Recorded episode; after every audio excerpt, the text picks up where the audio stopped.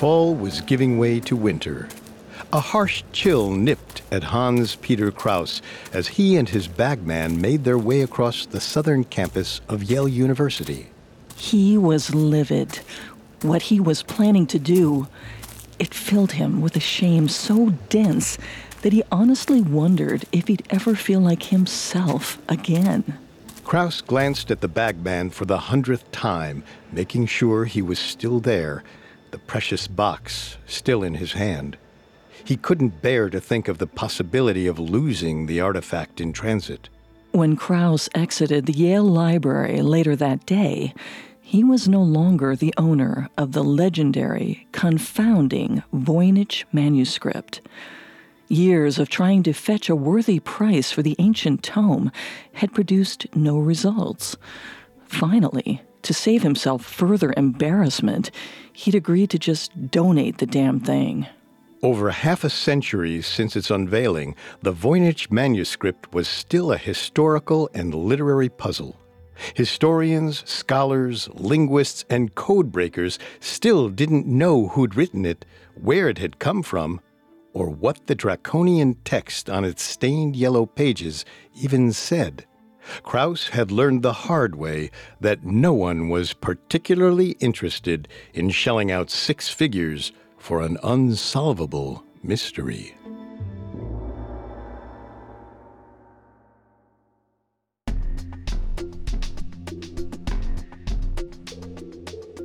Welcome to Unexplained Mysteries, a Parcast original.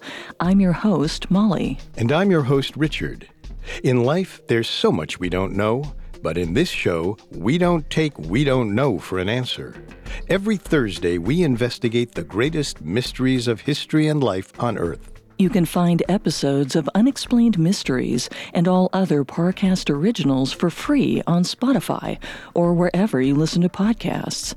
To stream Unexplained Mysteries for free on Spotify, just open the app and type Unexplained Mysteries in the search bar. At Parcast, we are grateful for you, our listeners. You allow us to do what we love. Let us know how we're doing. Reach out on Facebook and Instagram at Parcast and Twitter at Parcast Network. And if you enjoy today's episode, the best way to help us is to leave a five star review wherever you are listening. It really does help. This is our first episode on the Voynich manuscript, a centuries old tome written in a strange, unknown language that has stumped historians and codebreakers alike for over a century. This week, we'll discuss the few facts that are actually known about the manuscript and the lives of some of the key people in its saga. Next week, we'll talk about the primary theories about where the manuscript came from, who wrote it, and what it actually says. Secret codes have been a vital part of espionage for centuries. From the time of the earliest recorded writings, there have always been those who manipulate language to craft secret messages that can only be understood with the correct cipher. But consider this it's estimated that every 14 days, a language dies. Over half of the 6,000 languages spoken today will likely be extinct by the year 2100. What if someone found an old code, one written in a language that had long since died out? No one would be able to read it. This is one possible explanation for the mysterious Voynich manuscript. The Voynich manuscript is written in a language that no one has ever been able to identify. Initially discovered by book dealer Wilfrid Voynich in 1912, the tome is considered incomplete. Some pages are missing, and without a cipher to decode its mysterious language, there's no way to determine how much is gone. What remains are around 240 pages of vellum, a membrane like animal skin used for centuries as writing paper and painting canvas. Each page is covered in a handwritten text, the words composed of unfamiliar letters.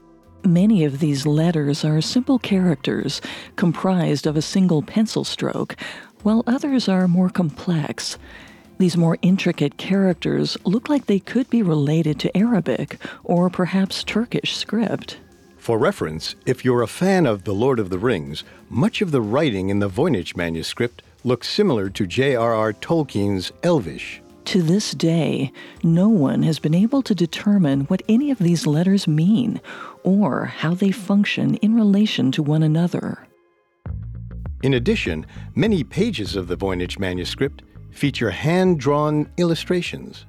These include trees, plants, astrological arrangements, star charts, animals, mythological creatures, and crudely drawn humans, among others. Just as the bizarre writing doesn't seem to match any known modern languages, many of the plants depicted in the Voynich manuscript don't match any known flora on Earth. Complicating matters even further, we still don't know whether the Voynich manuscript is written in code or in some kind of dead, forgotten language or some combination of the two. An encrypted text written in a dead tongue would make for the ultimate code cracking challenge. As such, the manuscript has drawn the attention of both linguists and codebreakers alike in the hundred plus years since its discovery in 1912, and it has defied every attempt to decipher it. There are a few notable things about the Voynich manuscript that have made it impossible to translate thus far. To explain why, we'll have to look at the tools codebreakers use and how the mysterious tome resists their application. For centuries, code breaking has relied largely on ciphers. That is, the key to the encryption is usually vital to cracking a code. For example, let's say you create a code by assigning each letter in the alphabet a number between 1 and 26. A cipher might be the piece of paper that tells you what number corresponds to what letter. With this paper, you would know that the word car in this code would read out as 3118. You would then be able to write out entire messages in the code. Without knowing the key, code breakers instead have to look for clues in the pattern to reverse engineer the cipher. Sometimes code breakers can compare a text to other writings that use the same cipher. But the Voynich manuscript appears to be entirely unique. Without another example of the language, this reverse engineering method isn't an option. The words in the Voynich manuscript are aligned on the left margin. That means the text is likely intended to be read from left to right. This would imply that whatever language it is has roots in a Western or European language, as opposed to something like Arabic or Hebrew, which reads right to left. However, this small clue has done little to help codebreakers make progress in deciphering the Voynich manuscript. While the left alignment suggests the text is European, it's incompatible with the specific processes codebreakers use to decipher encrypted European texts. One such method is called matching characters. The most commonly used letter in English writing is the letter E. So if you're trying to decipher a code into English, it's a good bet that whichever character appears the most corresponds to E. With that foundation, code breakers can begin to translate a text. This method can also be used to identify small common words to, at, be, and so on. By looking at the smaller repeated words in a text, you can start to deduce which ones are functioning as common articles. But the Voynich manuscript lacks any punctuation, so it's impossible to know where sentences begin or end. And without that, there's no way to determine sentence structure. It's essentially impossible to figure out how letters or words function in relation to one another. As we mentioned, in addition to the strange writing, nearly every page of the manuscript has an illustration. Most of them are labeled, providing another potential matching opportunity. Presumably, you could compare the labels of two different drawings to try and find a link. For example, if you compare two drawings of flowers, you might look for similar labeling words to define common aspects, like leaf or stem or petal. But in all of the labels, across hundreds of pages, almost none of the words repeat. It's confounding. The Voynich manuscript offers over 200 pages of writing and illustration for codebreakers to contend with. But nothing in those pages seems to offer much help in terms of revealing how anything in the manuscript is meant to be read. The Voynich manuscript also lacks many of the usual attributes of a regular language or code. There are no words in the text that are fewer than two characters long, nor longer than ten characters. The layout of letters doesn't match up with that of normal writing either. Scholars have noted that some characters seem to appear only at the start of words, others only in the middle, and others only at the end. These characters could indicate any number of things tense changes, pluralizations, possessives. But without an entry point into deciphering this language, it's impossible to tell. Most of the characters are relatively simple in that they can be written out in a single, uninterrupted pencil stroke, but others are comprised of more than one line. In Japanese or Chinese writing, multiple lines combine to create a word whereas every character in the English language is just one letter that has to combine with others to form words, Japanese or Chinese characters function as words by themselves. In the case of the Voynich manuscript, we don't know whether some multi line characters are still just letters or if they're functioning as complete words. We initially assumed that the Voynich manuscript is rooted in European languages because of the left alignment. But when a statistician ran the text through an algorithm, he came to a new conclusion. The test compared the spread of letters to known languages and determined that the organization of letters and characters was actually closest to Chinese. But even that isn't much of a jumping off point for further analysis, because it still assumes that the writing in the Voynich manuscript functions like a known language. For over a hundred years now, scientists, linguists, and historians have tried to find out what the Voynich manuscript actually says. But the content of the text is also only part of the mystery. What about the source of the text? We still don't know who wrote it or why. Where did the manuscript come from? Who filled its pages with drawings? And why isn't there any apparent historical evidence of the source of this mysterious language? Was the Voynich manuscript intended to hide some ancient secret? We won't have any definitive answers so long as the hundred year old tome continues to defy the most dedicated code crackers of the 20th century. The history of the Voynich manuscript in the 20th century is one of heartbreaking failures, endless frustration, false leads, and more than one hoax put forth by those who wrongfully claimed they'd cracked the code. Next, we'll discuss Wilfrid Voynich, his discovery of the manuscript, and his lifelong mission to decipher it. Now, back to the story. The Voynich manuscript is a 200 plus page tome filled with hand drawn pictures of plants, animals, and astrological alignments. It was written in a mysterious language that no one has been able to decipher. The manuscript is centuries old, but its modern history begins around 1912 when it was first discovered by Wilfrid Michael Voynich. Wilfrid was born Mikhail Habdank Voynich in what is now the country of Lithuania in 1865. Though he attended school in Warsaw, St. Petersburg, and Moscow with the intention to become a pharmacist, Wilfrid soon discovered a passion for politics and organized dissent. In 1885, 20 year old Wilfrid joined the First Proletariat, a revolutionary organization run by Ludwik Varinsky, a Ukrainian philosopher and activist. The following year, Wilfrid took part in a failed attempt to break into the Warsaw Citadel, a fortress prison in Poland that housed some fellow revolutionaries. He was arrested and sentenced to hard labor in Siberia, where he suffered for three years. 25 year old Wilfrid escaped in 1890 and relocated to London under a fake name. He was momentarily involved in revolutionary activities with another anti czarist organization but soon abandoned such pursuits after the death of a friend. Instead, Wilfrid embraced London as his new home and worked to establish himself as an antiquarian bookseller. He became a legal British citizen in 1904 at the age of 39 and officially changed his name to Wilfrid Michael Voynich.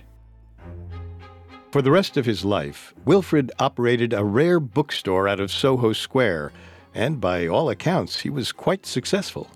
The nature of the rare book business lies on one's ability not just to procure valuable manuscripts, but also to maintain an active client list of wealthy patrons willing to pay for such artifacts. Wilfrid was seemingly adept at both. It was his rare knack for hunting down lost, forgotten, or previously undiscovered books that perhaps led Wilfrid to the Villa Mondragone, a 350 year old estate in Italy. Or perhaps he'd caught a whiff of possibility from one of his other old manuscripts. Whatever the reason, 47 year old Wilfrid traveled to Italy in 1912. It was there that he discovered the tome that would become his ultimate legacy. Located less than an hour away from Rome in western Italy, the Villa Mondragone had been owned by the Vatican since 1620 when it was relinquished by the original owners. The villa had operated as a college since 1865, run by the Jesuits, an order of Catholic priests.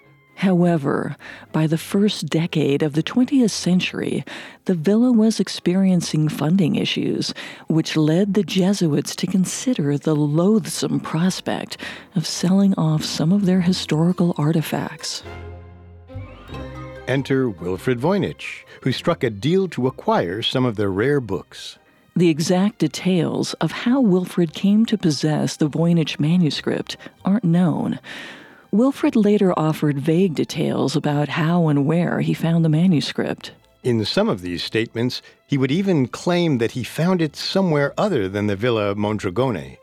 But this was likely a ploy to stop rival book dealers from traveling to the villa to scoop up any rare books Wilfrid might have missed.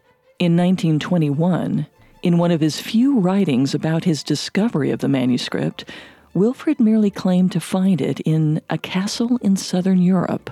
He explained while examining the manuscripts with a view to the acquisition of at least a part of the collection, my attention was especially drawn by one volume. It was such an ugly duckling compared with the other manuscripts, with their rich decorations in gold and colors, that my interest was aroused at once.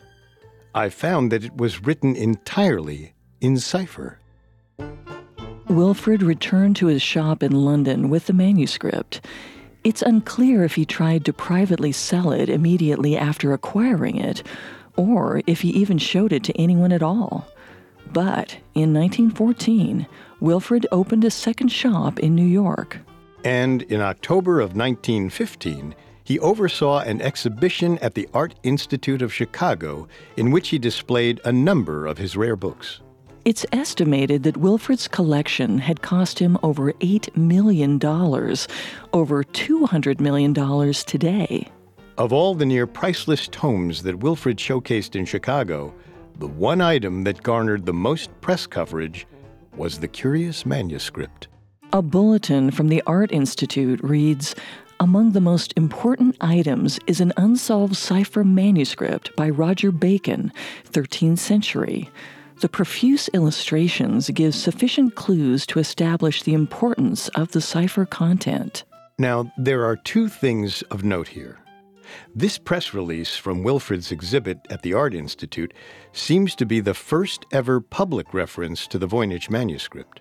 And second, this release directly ascribes the authorship of the manuscript to Roger Bacon. Roger Bacon was a 13th century friar and philosopher. He was well known, among other things, for his writing on universal grammar. He is also one of the main historical figures suspected of being the real author of the Voynich manuscript. We'll dive into the theory about Roger Bacon's potential connection to the Voynich manuscript in our next episode. But for now, we can't overstate the significance of this unveiling at the Art Institute of Chicago. We don't know what research Wilfrid conducted in private in the three years between finding the manuscript and revealing it to the public, but he likely originated the connection between Bacon and the manuscript, revealing his findings to the press at the 1915 Chicago presentation. Once his claim was published, it became generally accepted that Roger Bacon was the key suspect in the mystery of the manuscript's authorship. After the exhibition was publicized, Roger Bacon became a permanent part of the Voynich manuscript lore, and he will likely stay that way until the manuscript is finally deciphered. Again, we'll explore the truth of that connection next week. After the Chicago show, Wilfrid Voynich spent 18 years trying to crack the cipher in the manuscript. To that end, he enlisted a number of fellow book dealers, linguists, and historians. In 1919, William Romain Newbold, a philosophy teacher, examined the Voynich manuscript at Wilfrid's invitation. Newbold concluded that the text had been written by Roger Bacon, though, as we've shown, that connection was previously established before Newbold began his work. Newbold died in 1926 at the age of 60 before he could complete his full research. However, his notes were compiled and published posthumously in 1928 under the somewhat bold title, The Cipher of Roger Bacon. In the publication, Newbold proposed a dense and very complex methodology for cracking the cipher. Quote, a place of beginning must be found, and then the minute shorthand characters must be identified and transliterated into ordinary letters. It is of prime importance to get them in their proper order, for the second step is to double every one but the first and the last, and then to divide them into pairs the next stage is to commute or change every letter which in its pair stands next to any one of the letters in the Latin word commuta or to cue. Then, each pair has to be translated into its alphabetic value, which is next translated into its phonetic value. By this decipherment, we now have a meaningless string of Latin letters belonging to the 11 letter alphabet. These letters must be rearranged to form a Latin text. Naturally, most people couldn't follow Newbold's logic or how he came to this method of deciphering the text. However, Newbold had been a renowned teacher and philosopher and his late in life passion for codes and ciphers was known throughout the academic community. Thus, when his thesis on the Voynich manuscript was first published, most people assumed he knew exactly what he was talking about. The crux of Newbold's theory was that the writing in the Voynich manuscript was more akin to shorthand than an actual language, and that the letters in the manuscript were actually words themselves, making a series of smaller characters that could only be seen with a magnifying glass. This theory, that each letter contains a word, is similar to later speculations that the manuscript may be based on Chinese or a language comparable to it. Newbold also claimed to have decoded large swaths of the text. These translations revealed a number of scientific writings that would have made Roger Bacon the most advanced scientific mind of his generation. Newbold's key takeaway was that Bacon had somehow managed to craft astrological charts centuries before the existence of any telescopes powerful enough to confirm his findings. Newbold's take on the Voynich manuscript made a splash, for a time. Given that his was the first major analysis to be published, a number of people subscribed to his conclusions. Wilfrid Voynich did not live long enough to see the first major pushback against Newbold's theories.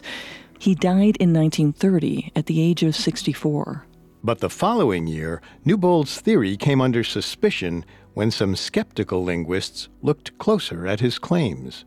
In 1931, John Matthews Manly, an English and philology professor, published Roger Bacon and the Voynich manuscript in an issue of Speculum, a historical and scientific journal devoted to the study of the Middle Ages. In short, Manly stated that the Newbold claims are entirely baseless and should be definitely and absolutely rejected.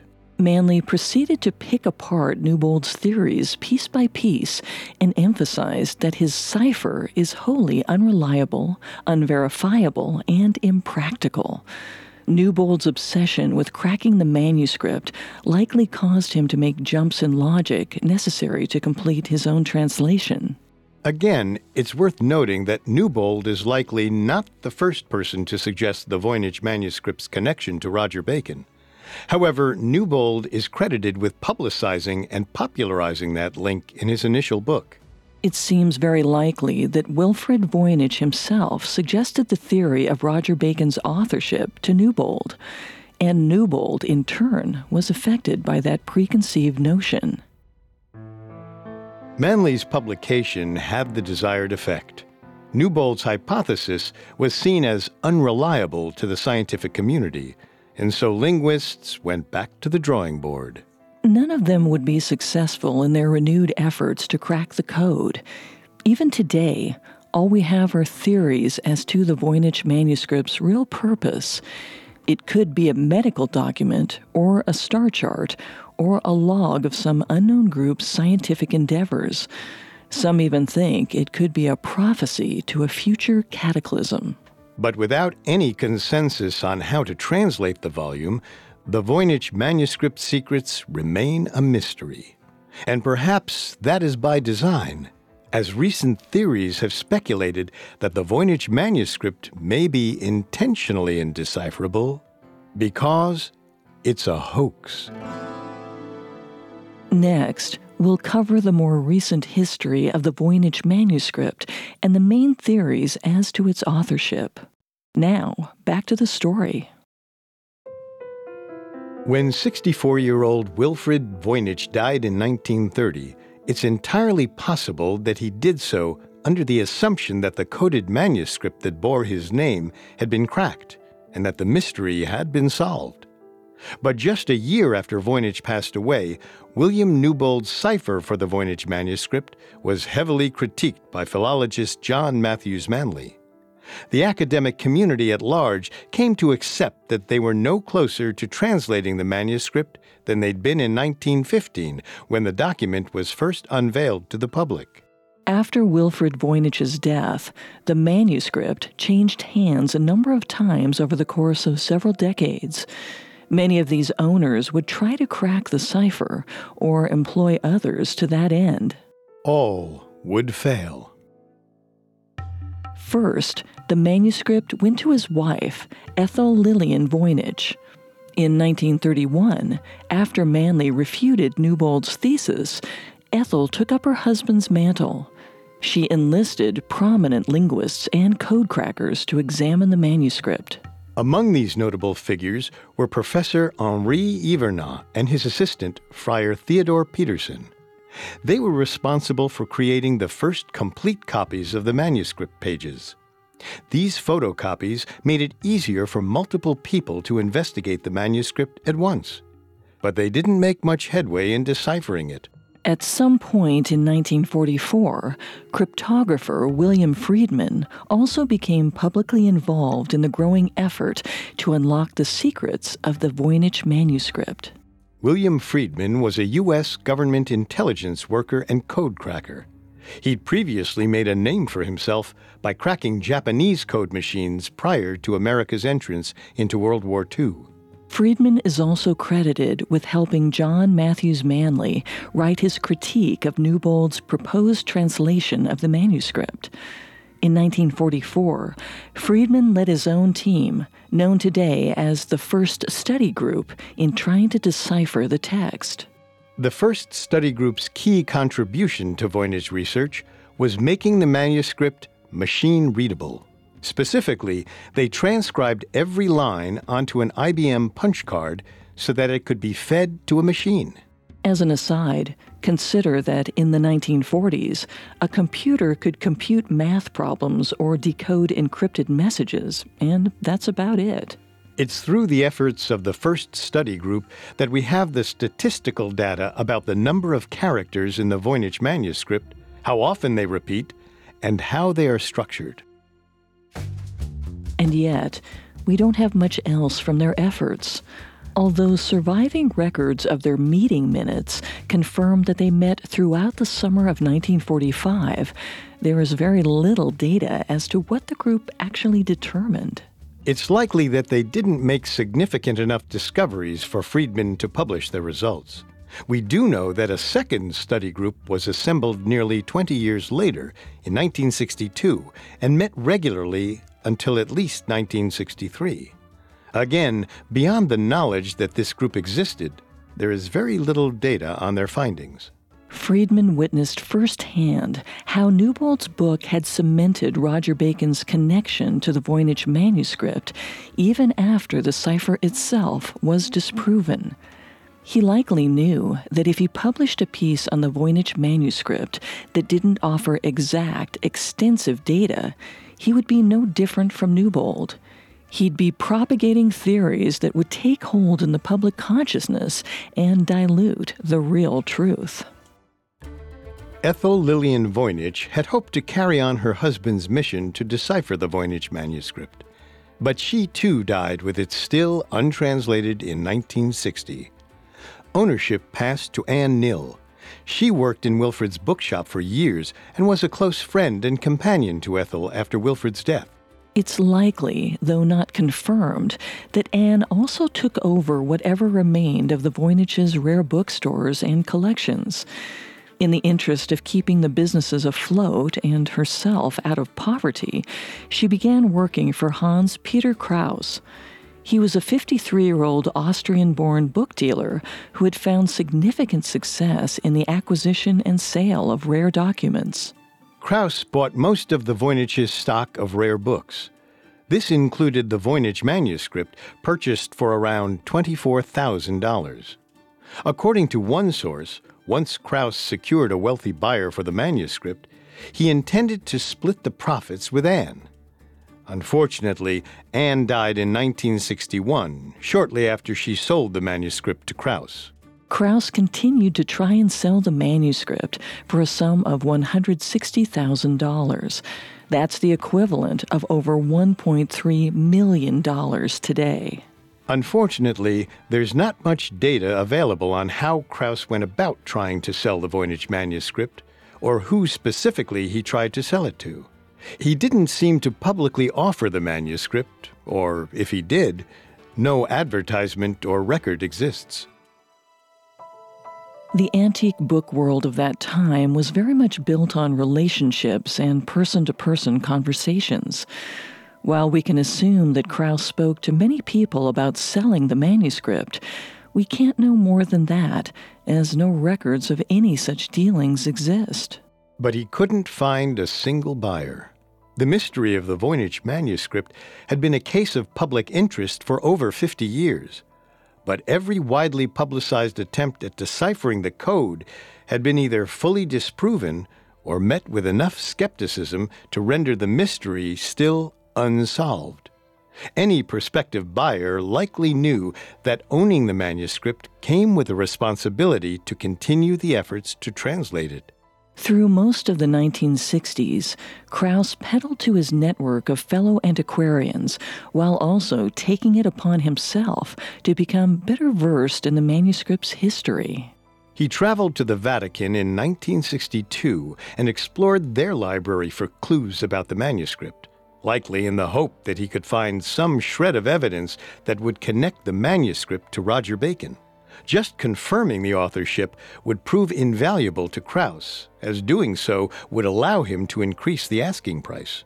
But he found no such confirmation. And in 1969, after nearly eight years of unsuccessfully trying to make a sale, Hans Peter Kraus gave it as a donation to the Beinecke Rare Book and Manuscript Library at Yale University. It's still there today. Interest in the manuscript has generally waned in the 50 years since it came to reside at Yale, though there are still those who carry on the efforts to decode it.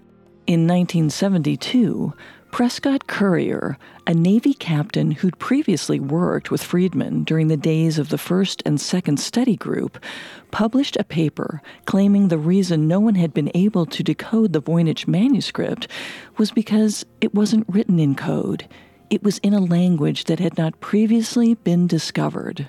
Four years later, in 1976, National Security Agent James R. Child argued that the manuscript had been written by two different people working in a, quote, hitherto unknown North Germanic dialect. A couple of years after that, in 1978, writer and cryptographer Mary D'Imperio compiled a comprehensive history of everything that had been learned about the Voynich manuscript since its modern discovery in 1912. There are dozens more examples of the ongoing efforts to decode and expand knowledge of the Voynich manuscript. In fact, there are far too many for us to list them all in one episode. And yet, none of these efforts would provide a definitive answer to the riddle. And this begs the question what if the reason this mystery seems unsolvable is because there really is nothing to solve? Could the manuscript just be a hoax, an intentionally unreadable text made for some unknown reason hundreds of years ago? Have all of these efforts to decode the manuscript possibly been for nothing?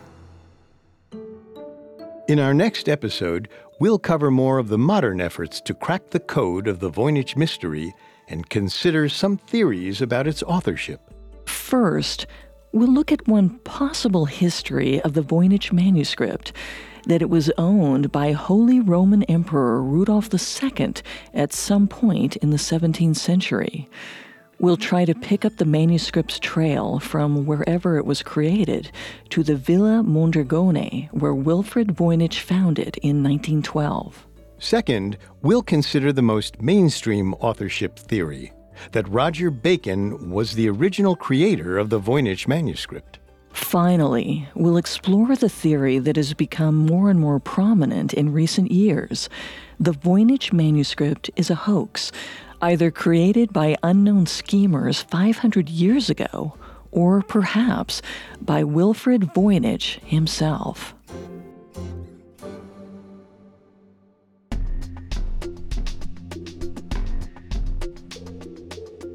Thanks again for tuning in to Unexplained Mysteries. We'll be back Thursday with part two of the Voynich manuscript. You can find all episodes of Unexplained Mysteries and all other Parcast originals for free on Spotify.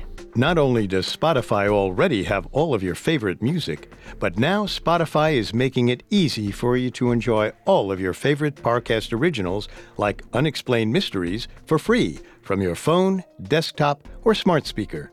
To stream Unexplained Mysteries on Spotify, just open the app and type Unexplained Mysteries in the search bar. And don't forget to follow us on Facebook and Instagram at Parcast and Twitter at Parcast Network.